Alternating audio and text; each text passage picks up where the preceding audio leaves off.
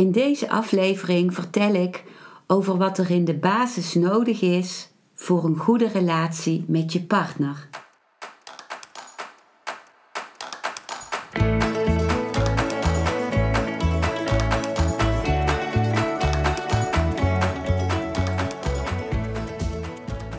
Welkom bij een nieuwe aflevering van Modita's podcast Van Pijn naar Zijn.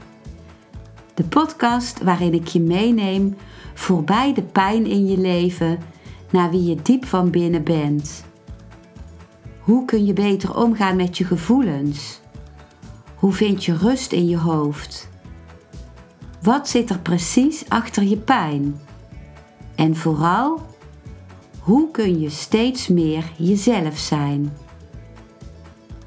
Adem eens diep in en uit. Ik wens je veel luisterplezier.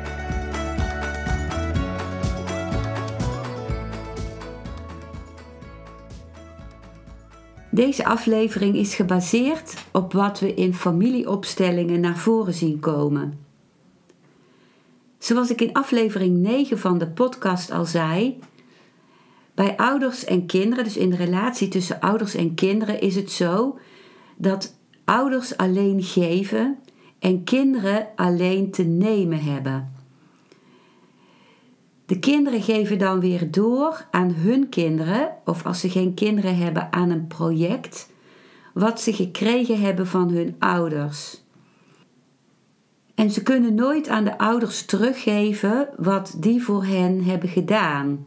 En dat is ook niet in de natuur van de dingen, blijkt ook uit familieopstellingen. Dat is een soort wetmatigheid, dat de ouders te geven hebben en de kinderen te nemen. Maar bij partners is, bij partners is dat anders. Tussen partners moet er een balans zijn tussen geven en nemen. Als je iets goed, goeds krijgt van je partner en je houdt van die ander, dan geef je je partner iets beters terug. En zo groeit er een positieve spiraal. Als je partner je echter pijn doet en je houdt van je partner, dan doe je iets terug wat net iets minder pijnlijk is, maar je doet wel iets terug. Dan blijft er een balans en dan blijft de ander in zijn waardigheid. Want als je niks terug doet en als je juist iets goeds uh, aan die ander teruggeeft, als die ander je pijn heeft gedaan, dan gedraag je je als iemand die heiliger is dan de ander. En dan ontneem je de ander zijn waardigheid. Dan komt die ander bij jou in de schuld te staan. En dat is zo pijnlijk dat de ander je dan eerder nog iets pijnlijkers aan gaat doen als die al heeft gedaan. Dus als je iets goeds terugdoet uh, bij je partner, als de ander jou juist pijn heeft gedaan, dan uh, noemt Bert Hellinger, de grondlegger van familieopstellingen, dat wraak nemen met liefde. Dus voor mij was dat echt een, een eye-opener toen ik dat zag. Dus dat is iets heel anders als wat Jezus aangeeft met uh, als de ander je op je wang slaat, keert die ander dan je andere wang toe. Wat we bij de familieopstellingen zien is dat als je dat doet, als, als je die andere je andere wang toekeert van sla me nog maar een keer, dat dat de relatie juist niet ten goede komt. Als je de ander echter meer pijn gaat doen dan de pijn die de ander jou heeft aangedaan, dan gaat die ander zich gerechtvaardigd voelen om jou nog meer pijn te doen. Dus dan kom je in een vicieuze cirkel terecht van elkaar steeds meer pijn doen. Dus dan kom je in een negatieve spiraal terecht. Als in een relatie een van de, uh, de ene partner de ander alsmaar meer geeft dan de ander terug kan geven, dan zal degene die het minst gegeven hebben de relatie verlaten.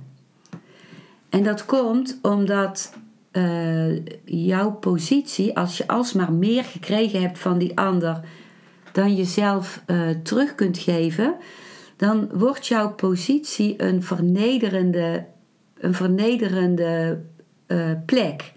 Dan, eh, dan sta je bij die ander in een schuld. En die schuld wordt groter naarmate die ander jou meer geeft. En dan blijft er niks anders meer over om onder die schuld uit te komen dan de relatie te verlaten. Dat was ook echt een eye-opener voor mij. Want wat ik zelf dacht en wat, wat ik ook vaak van anderen hoor, is van ik heb juist zoveel gegeven. Hoe, hoe is het mogelijk dat die ander mij nou verlaat? Maar dat komt juist omdat je zoveel gegeven hebt en omdat dan de balans zoek is. Dus je moet er in een relatie altijd rekening mee houden dat wanneer jij geeft, dat je ook kijkt of die ander jou dat ook terug kan geven. En als dat niet zo is, moet je wachten met nog meer te geven. Dus dat zal vreemd klinken in eerste instantie als je er trots op bent dat je heel veel geeft en dat je heel weinig terug hoeft te ontvangen. Geven is vaak veel gemakkelijker dan ontvangen. En hoe komt dat nou?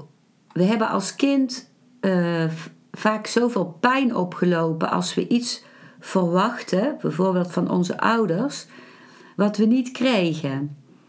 Want een ouder is ook maar een mens en die kan niet de hele dag continu blijven geven. Terwijl je dat als kind wel verlangt of verwacht. En een kind loopt daarin veel frustraties op. En het is belangrijk dat een kind daarmee om leert te gaan. Dus het is ook vaak zo dat als ouders zien dat een kind frustraties oploopt aan iets wat zij niet hebben kunnen geven, dat ze zich dan schuldig voelen en dat ze proberen het kind het alsnog te geven. Maar het is eigenlijk nog veel kostbaarder om je kind te leren om met de frustraties die het oploopt om te leren gaan. Want het kind zal uh, ongetwijfeld nog meer frustraties op gaan lopen in het leven. Want er kan niet altijd aan de verwachtingen voldaan worden. En dat betekent niet dat je als ouder niet ook uh, ja, je in moet stellen op liefde geven en op uh, geven aan het kind. Maar het is net zo belangrijk om het kind te leren, dus om met die frustraties om te leren gaan. Dus zeker als je ja, zo'n pijnpunt, pijnlijke dingen hebt uh, meegemaakt van het niet ontvangen waar je naar verlangde, dan is er moed voor nodig om je open te blijven stellen om te ontvangen van een ander. Want je stelt je dan kwetsbaar op in de zin van dat je weer, als, weer de pijn op kunt gaan lopen van niet krijgen waar je naar verlangt. Ontvangen is ook moeilijk omdat zodra je iets ontvangt van de ander, je bij die ander in de schuld staat. En die schuld is in een partnerrelatie ook een gezond iets, want die schuld die drijft je ertoe iets terug te geven aan je partner. Dus dat is een gezonde drang. En die zet beide partners ertoe aan een, uh, een balans te houden tussen geven en nemen. En als die balans tussen geven en nemen er is, dan is de relatie in balans dus. Dan is ook de relatie in balans. Dus dat is iets anders, van een andere dimensie als de relatie tussen ouders en kinderen. Tussen ouders en kinderen kan er geen balans zijn tussen geven en ontvangen. De ouders geven en de kinderen ontvangen. En de kinderen voelen dan de drang om te geven. Alleen moet dat geven niet gericht zijn naar de ouders, maar naar hun eigen toekomst, naar hun eigen kinderen. Om daaraan te geven. En als ze die niet hebben, naar een project. Van Bert Hellinger heb ik de drie ingrediënten geleerd die nodig zijn voor een goede relatie. Het eerste ingrediënt is een ja naar je partner precies zoals die is, zonder iets aan je partner te willen veranderen. Het tweede ingrediënt is een ja naar de familie van je partner, precies zoals die is zonder iets aan die familie proberen te veranderen. En het derde ingrediënt is een ja naar jouw eigen bestemming en naar de bestemming van jouw partner. Ook als dat betekent dat je uit elkaar moet gaan omdat jullie bestemmingen op een bepaald moment een andere kant op gaan. Als je dat erkent, dat die bestemmingen een andere kant op gaan, dan ga je met liefde en respect uit elkaar. De zinnen die je bij een goede relatie van binnen naar elkaar uitspreekt, zijn: Ik hou van jou en ik hou van alles wat jouw bestemming is en van de mijne. Ik stem in met jouw bestemming en met jouw vervulling en met mijn bestemming en mijn vervulling. En dan blijf je als je tot de conclusie komt dat je uit elkaar moet gaan, verbonden in een diepe liefde. Wanneer de ander, dus jouw partner, in de weg gaat staan van jouw bestemming, dan zeg je van binnen tegen jezelf: Mijn bestemming komt op de eerste plaats. En dat zeg je ook tegen de ander.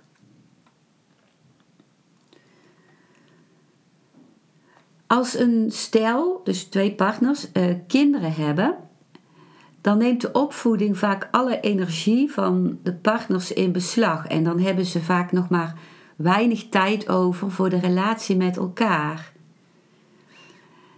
Maar het is, uh, de, de relatie met elkaar tussen de partners blijft wel het belangrijkste. De liefde die de ouders voor hun kinderen hebben, wordt gevoed door de liefde in hun relatie tot elkaar. En de liefde die de ouders voor hun kinderen hebben, is ook het resultaat van de liefde die zij hebben voor elkaar.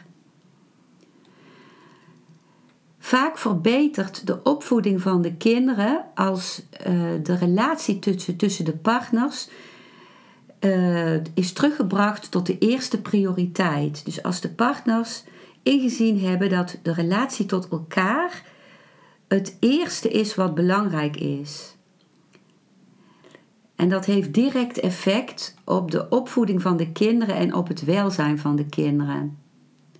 De kinderen voelen zich boven alles gelukkig als ze de ervaring hebben dat hun ouders van elkaar houden.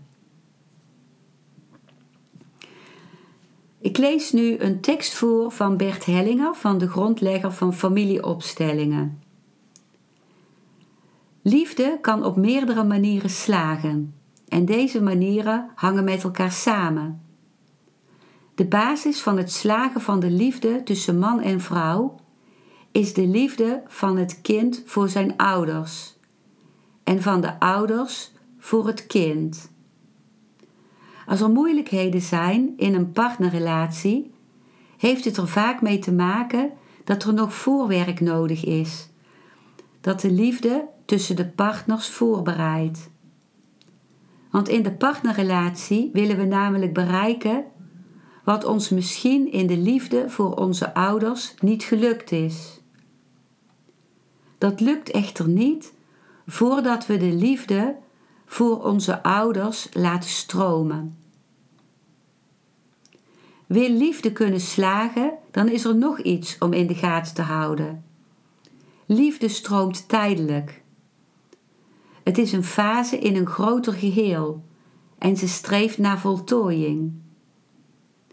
De voltooiing van de liefde is het afscheid aan het einde.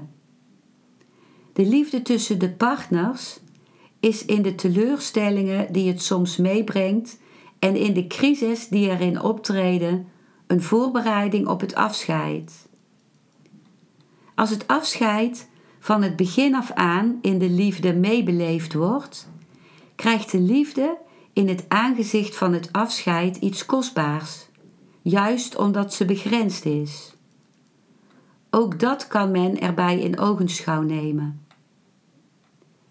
Daarom kijken we rustig en kalm naar de crisis in een partnerrelatie en gaan we daar rustig en kalm mee om. Zo hoop ik dat we goede oplossingen vinden, zowel voor relaties tussen man en vrouw als tussen kinderen en hun ouders. En in verbinding met een groter geheel waarin deze liefde is ingebed en waarin ze zich later zal voltooien. Deze tekst komt uit het boek De wijsheid is voortdurend onderweg van Bert Hellinger.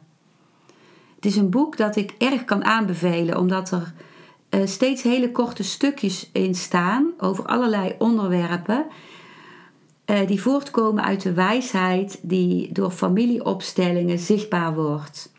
Dus het is echt steeds, uh, kun je dan bijvoorbeeld elke dag een stukje lezen van een, een halve bladzijde.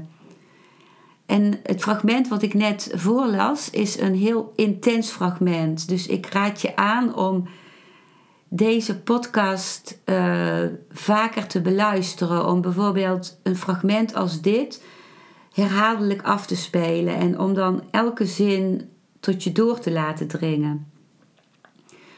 Want zoiets kun je niet ineens vatten. Dat is iets wat langere tijd nodig heeft, uh, of misschien wel je hele leven, om dit langzamerhand steeds meer te gaan vatten.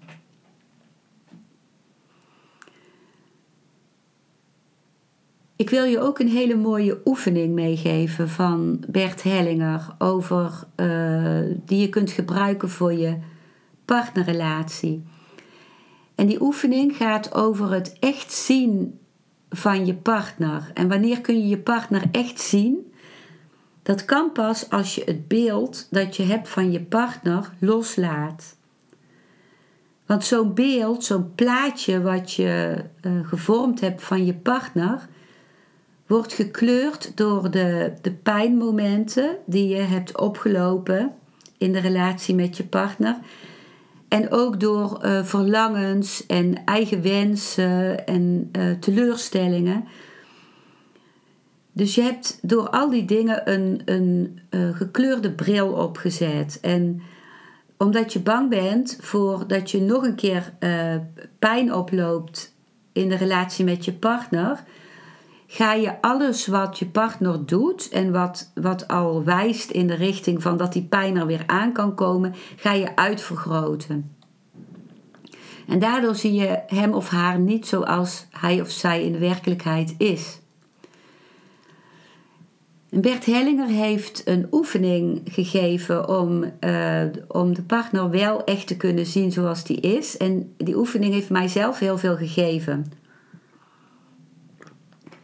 Het is een oefening die ons verbindt met het geestelijke veld. Met een veld, uh, dat geestelijke veld is een veld dat gericht is op het verenigen op dat wat gescheiden was. Dus om bij elkaar te brengen wat gescheiden was.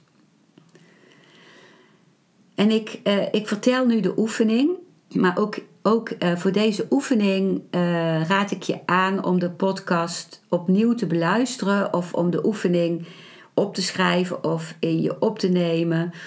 En om, hem dan, om er dan veel meer tijd voor uit te trekken, bijvoorbeeld 20 minuten, als dat ik je in deze podcastaflevering geef.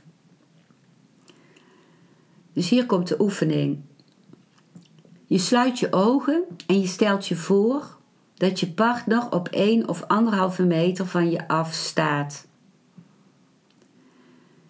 Kijk je partner in de ogen en kijk tegelijkertijd via de ogen van je partner naar een groot licht, een heel groot licht aan de horizon. Je blijft kijken naar zowel de ogen van jouw partner als naar dat grote licht.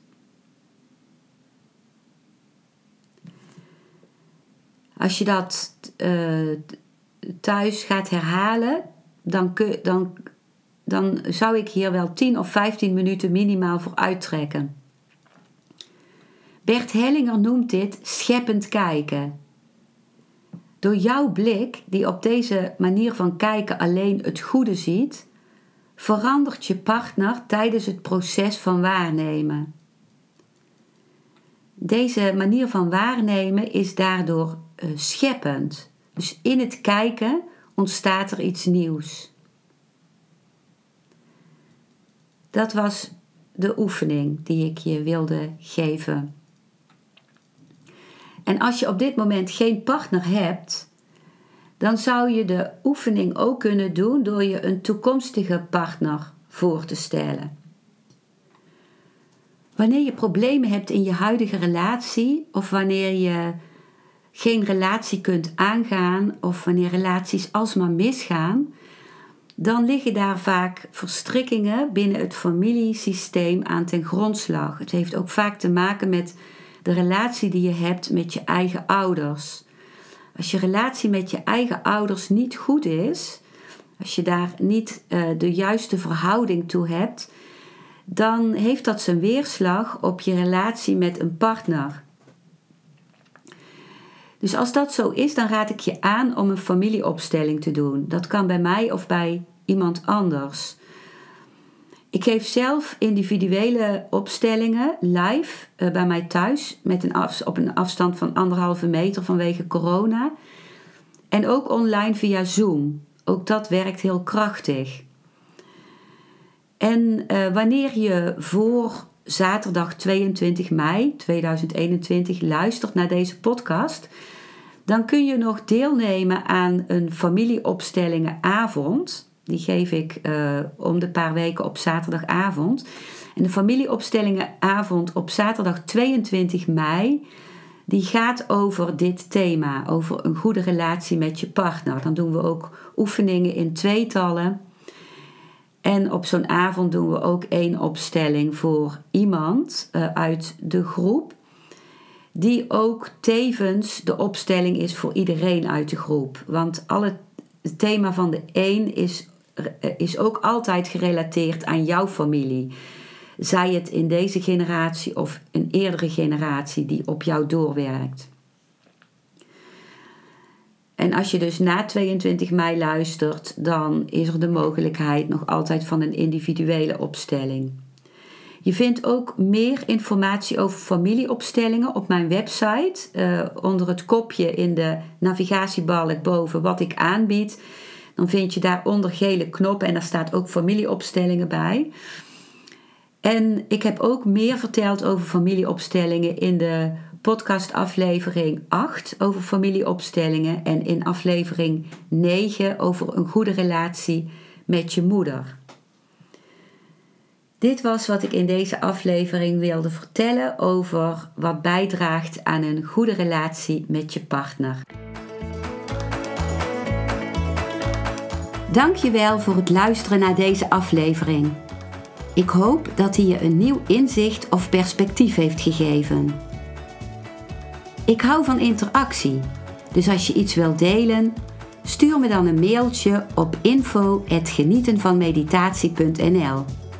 Ik geef je dan altijd antwoord.